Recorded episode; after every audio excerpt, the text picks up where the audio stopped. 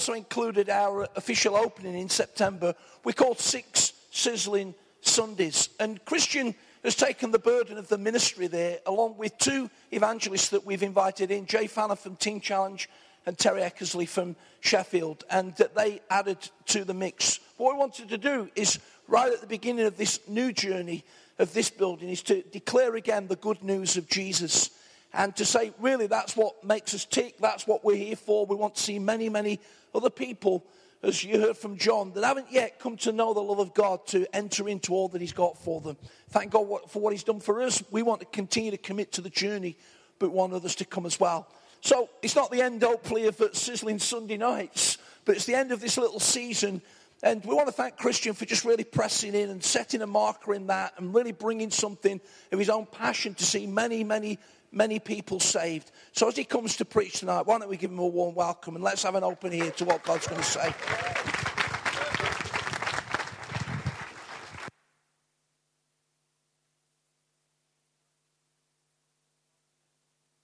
Bible, whether you turn with me, please, to Mark in chapter 10 and verse 46. And as you're finding your way there, I just want to take the opportunity for those who are not really familiar with Arena Church, and there's been a number of comments that have been made, and they've all been wonderful. And thank you so, so much to all those who have contributed and played their part in uh, the service tonight. But I want to just say that uh, part of the passion of Arena Church is to continue to reach out to those who are far away from Christ.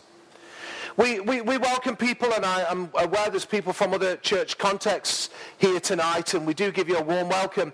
And uh, we recognize there are those people who maybe you may not be one of them here tonight, but there are people who look for home to try and find a church home because for whatever reason you're not planted in a local church. But I want to be very clear that our passion remains for those who are far away from Christ.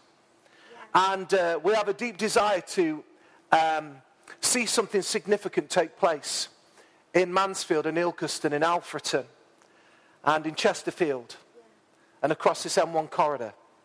We actually do believe that God has called us, and it's certainly in, in no way, please don't feel that I'm being in any way conceited, but we do believe that we're here for such a time as this, and God is wanting to do something amongst us. And we were reminded in another context, a few leaders last night, that if we will remain united as a church and if we will remain humble, then God can do incredible things in and through us. And so it's my uh, privilege to be able to open the word tonight. And I put my neck on the block a little bit because I said we're going to be praying for people and we're going to believe that signs and wonders are going to take place here tonight. You must understand, I'm just a normal bloke. I'm actually from Mansfield. Hip hip. And, uh, but I managed to escape for a number of years. And it was always my, my desire to come back. And um, I'm just a normal bloke that's had a supernatural encounter with the living God. Which leads me to the point that I actually be, believe with God all things are possible. Now, actually, if the, what I've said at the very uh, start of my message and believing for God to do something, something significant in people's lives, if it's resting on me, you, you, I, I'd encourage you now to just prop up the bar and go and have a drink of Coke and a cup of tea and a cup of coffee because I don't have the ability to do anything. But my Bible tells me that He's able to do immeasurably more than all I can ask or imagine, according to His power that is at work within me, within us. So that means we all have the ability to lay hands upon the sick and see something dynamic happen tonight. And just in the few minutes that I have together, and I know it's the fatal thing, we had a preacher come through and he was outstanding. But he says, I'm going to be 20 minutes. And then 40 minutes later, we were still here. And it was, he was brilliant. But it is my endeavor to be, I think I said that this morning. I still was going on. But anyway, but it is my endeavor because I do want to give opportunity and room for people to receive prayer tonight. And what I want to talk to you tonight about is this. If anybody's got a notepad and pen, I want to talk about the atmosphere for the miraculous the atmosphere for the miraculous. It's interesting to note that Phil had already said it, that Jesus could only do a few miracles. Mark chapter, Mark chapter 6 accounts that Jesus was in his hometown and they actually were offended by him. And it says that they could only do a few miracles. Now, I'm in my hometown, but I'm not believing for a few miracles. I'm believing for great miracles tonight in Jesus' name. But we see there the contrast between Mark chapter 6 because there was no atmosphere for the miraculous, there was no faith. And yet we come to Mark in chapter 10, and it's a very, very different story. And I want to read it, and then I want to make three comments to us. So, verse 46, everybody say 46. Nudge your neighbor and say, I'm ready for this one. Say it with a bit of gusto, I'm ready for this one. This is going to be a cracker. Oh, come on. This is going to be a cracker. Okay, bad Irish accent, I understand. But anyway. It says, Then they came to Jericho. As Jesus and his disciples, together with a large crowd, were leaving the city, a blind man, Bartimaeus, that is the son of Timaeus, was sitting by the roadside begging. When he heard that it was Jesus of Nazareth, he began to shout, Jesus, son of David, have mercy on me. Many rebuked him and told him to be quiet. Shut up, Bartimaeus. Pipe down. You're being too noisy. You're a Christian. You're meant to be quiet. But he continued all the more, Son of David, have mercy on me. Jesus stopped and said, Call him here. So they called to the blind man, Cheer up and on your feet. He's calling you. And throwing his cloak aside, he jumped to his feet and came to Jesus. What do you want me to do for you? Jesus asked him. We haven't got time to unpack this, but that seems like a ridiculous question. Don't you think? He's a blind beggar man. And he knew he was as well because just to comment on the cloak, the cloak was, was signifying exactly who he was. It was, the, uh, the, it was almost like his uniform of the day. That's just what they wore. And, and the blind man, Bartimaeus, said to him, Rabbi, I want to see. I wonder what you're here for tonight. I wonder what you're in need of tonight. I wonder in that deepness of your, the secret of your own heart, what you're longing for, what, you, what you're needing from God. And Bartimaeus said it, I want to see. And Jesus said to him, Go. Your faith has healed you. And immediately he received his sight and followed Jesus along the road. Before we make the three points, I just want to make a few statements here, if I can, opening remarks, because Bartimaeus is like many of us. You see, they call him Bartimaeus, but actually his name was son of Timaeus. Bar means son. And Timaeus in the Aramaic, which is where this name came from, actually mean uh, was to be highly honored and highly, highly prized. I don't know why this keeps clicking. Highly honored and highly prized. But your reality is he wasn't, leaving high, he wasn't living a highly honored and highly prized sort of life, was he? because he was begging at the roadside. You see, many of us live below what God has called us to be, live, live, below because we don't embrace all that God has called us into. Many of us are still begging by the roadside when God actually calls us highly prized and highly valued. And some of you here tonight have believed the enemy's lies. Let me just be very, very clear. There is a God who I know, and there is also an enemy. His name is Satan. He's equally as real as God the Father, the Son, and the Holy Spirit.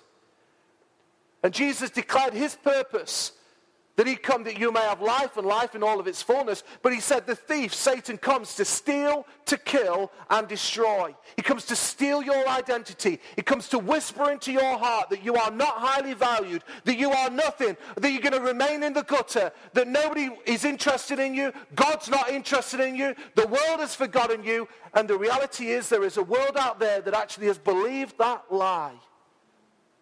And many people live exactly like that. They just live not as highly valued, not as special, not as highly honored. But Jesus saw something in Bartimaeus. And Bartimaeus was not prepared to let Jesus go. And there are three things that I believe that Bartimaeus helps us to understand in creating an atmosphere for the miraculous. Because there is an atmosphere that has to be created. There really does. There's got to be faith. There's got to be an expectation. And there are three things that I see from here that Bartimaeus embraced. The first thing is this. It's found in verse 47, and I tag it under the word anticipation. Anticipation. It says here, when he, who's he? Bartimaeus heard that it was Jesus of Nazareth. When he heard, there was an anticipation. When he heard that Jesus was coming through that area, there was an anticipation in his heart. It was like the woman with the issue of blood. Many of us know the story. She thought, if only I can get to Jesus. There was an anticipation. If only I can touch the hem of his garment, then something significant is going to take place. And there was an anticipation. There was an expectation. One of the things that we want to keep creating in Arena Church is an anticipation, is an expectation for God to do something way beyond our natural ability. I want to say for those who are still looking in this building, you may say, wow, they must have loads of money in this church. We don't. That's the strange thing about it.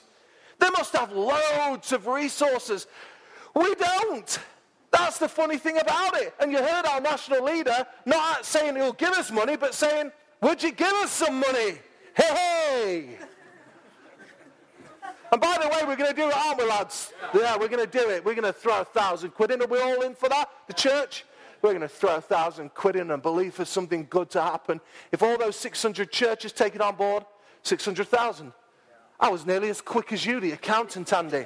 600,000. I could see he was there. He was already on his, yeah. What good could we do with 600,000? Absolutely awesome.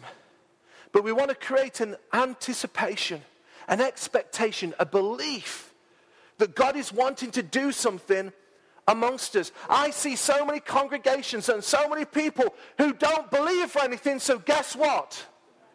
They get nothing. If you don't believe for something, if you don't press into something, and Bartimaeus, there's no way, Jordan, that anybody was going to hold him back because he was shouting, Jesus, son of David. Have you ever been in that kind of situation? You're trying to get somebody's attention and you're doing all this. Aerobics. Oh. Here we are. We've got a sports teacher, Oz, is in the house. He, uh, was that good, Oz? Was that all right? Not bad, okay. He's playing it cool now, okay. An anticipation. And you see, the reality is sometimes we do that to try and get people's attention, and this is exactly what he was doing. I want to tell you tonight, if you will come, I've already started, that's why my opening remarks were the same. You're not coming to me. I've got nothing to give you.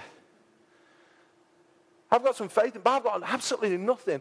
You know, these people who say they've got healing hands, really? There's only one who I know can heal. His name's Jesus. He's the one who can heal. And he can heal you tonight.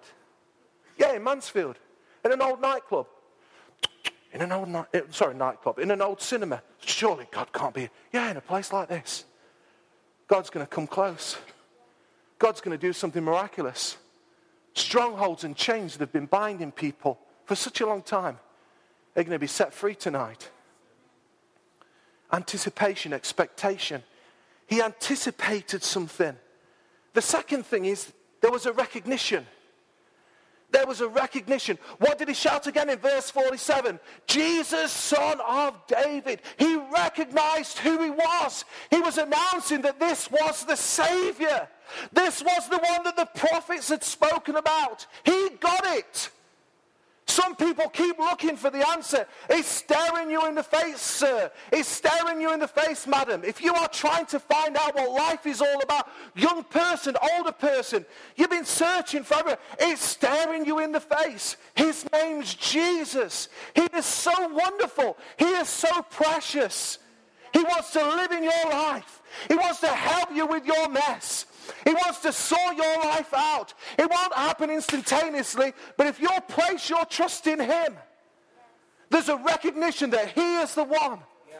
He is the one. You know, we go to the doctors, don't we, if we're ill, and we recognize what the doctor is able to do. If we need a bank loan, we don't go to one of these pay loan things, we go to the bank. Or we go to mom, dad, or however it works. But there's a recognition of what they can do. If your need is health tonight, I'm not knocking the medical profession, but there are some things that a doctor can't fix. Only Jesus can fix. There are some things that alone can't sort out, only Jesus can sort out. And Bartimaeus understood, he recognized, he recognized that this was the Son of the living God. This was Jesus, Son of David. This was Jesus, the Christ. This was Jesus, the anointed one. He was the anointed one. He had the ability to work miracles. He went around doing good and performing miracles. He changed situations in a moment. And let me tell you, wasn't like a, Jesus wasn't like a double glazing salesman. Sorry if you've ever been into that. You know, or like an estate agent or whatever. I'm not knocking estate agents or double glazing salesmen. But Jesus wasn't selling anything. Jesus wasn't selling anything. Jesus was just offering a life to be lived. And Bartimaeus recognized it. He recognized him as being the Son of the living God. I want to encourage you tonight to not just, you know, have an anticipation, but to recognize tonight that He is the one who can help you with your life.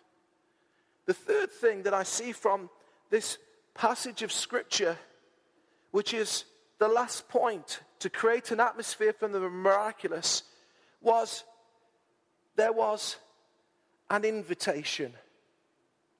We notice at the end that Jesus said, What do you want me to do for you?